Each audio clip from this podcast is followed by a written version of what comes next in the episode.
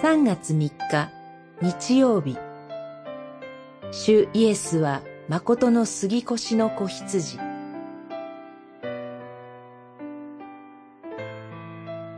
ヨハネによる福音書2章13節から22節イエスは答えて言われた。この神殿を壊してみよ。三日で建て直してみせる。二章十九節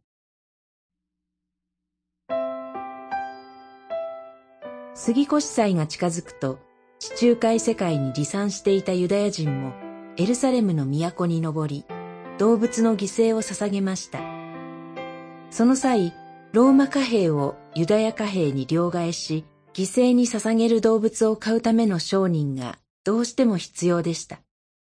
しかし、両替人や犠牲の動物を売る者たちは、神殿の境内で商売をし、神殿礼拝を汚していたようです。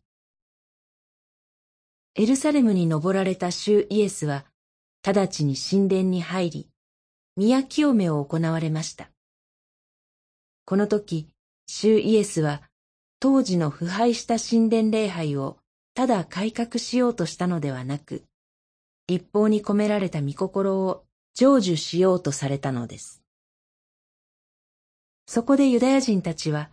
主イエスに宮清めをする権威があることを示す印を求めました。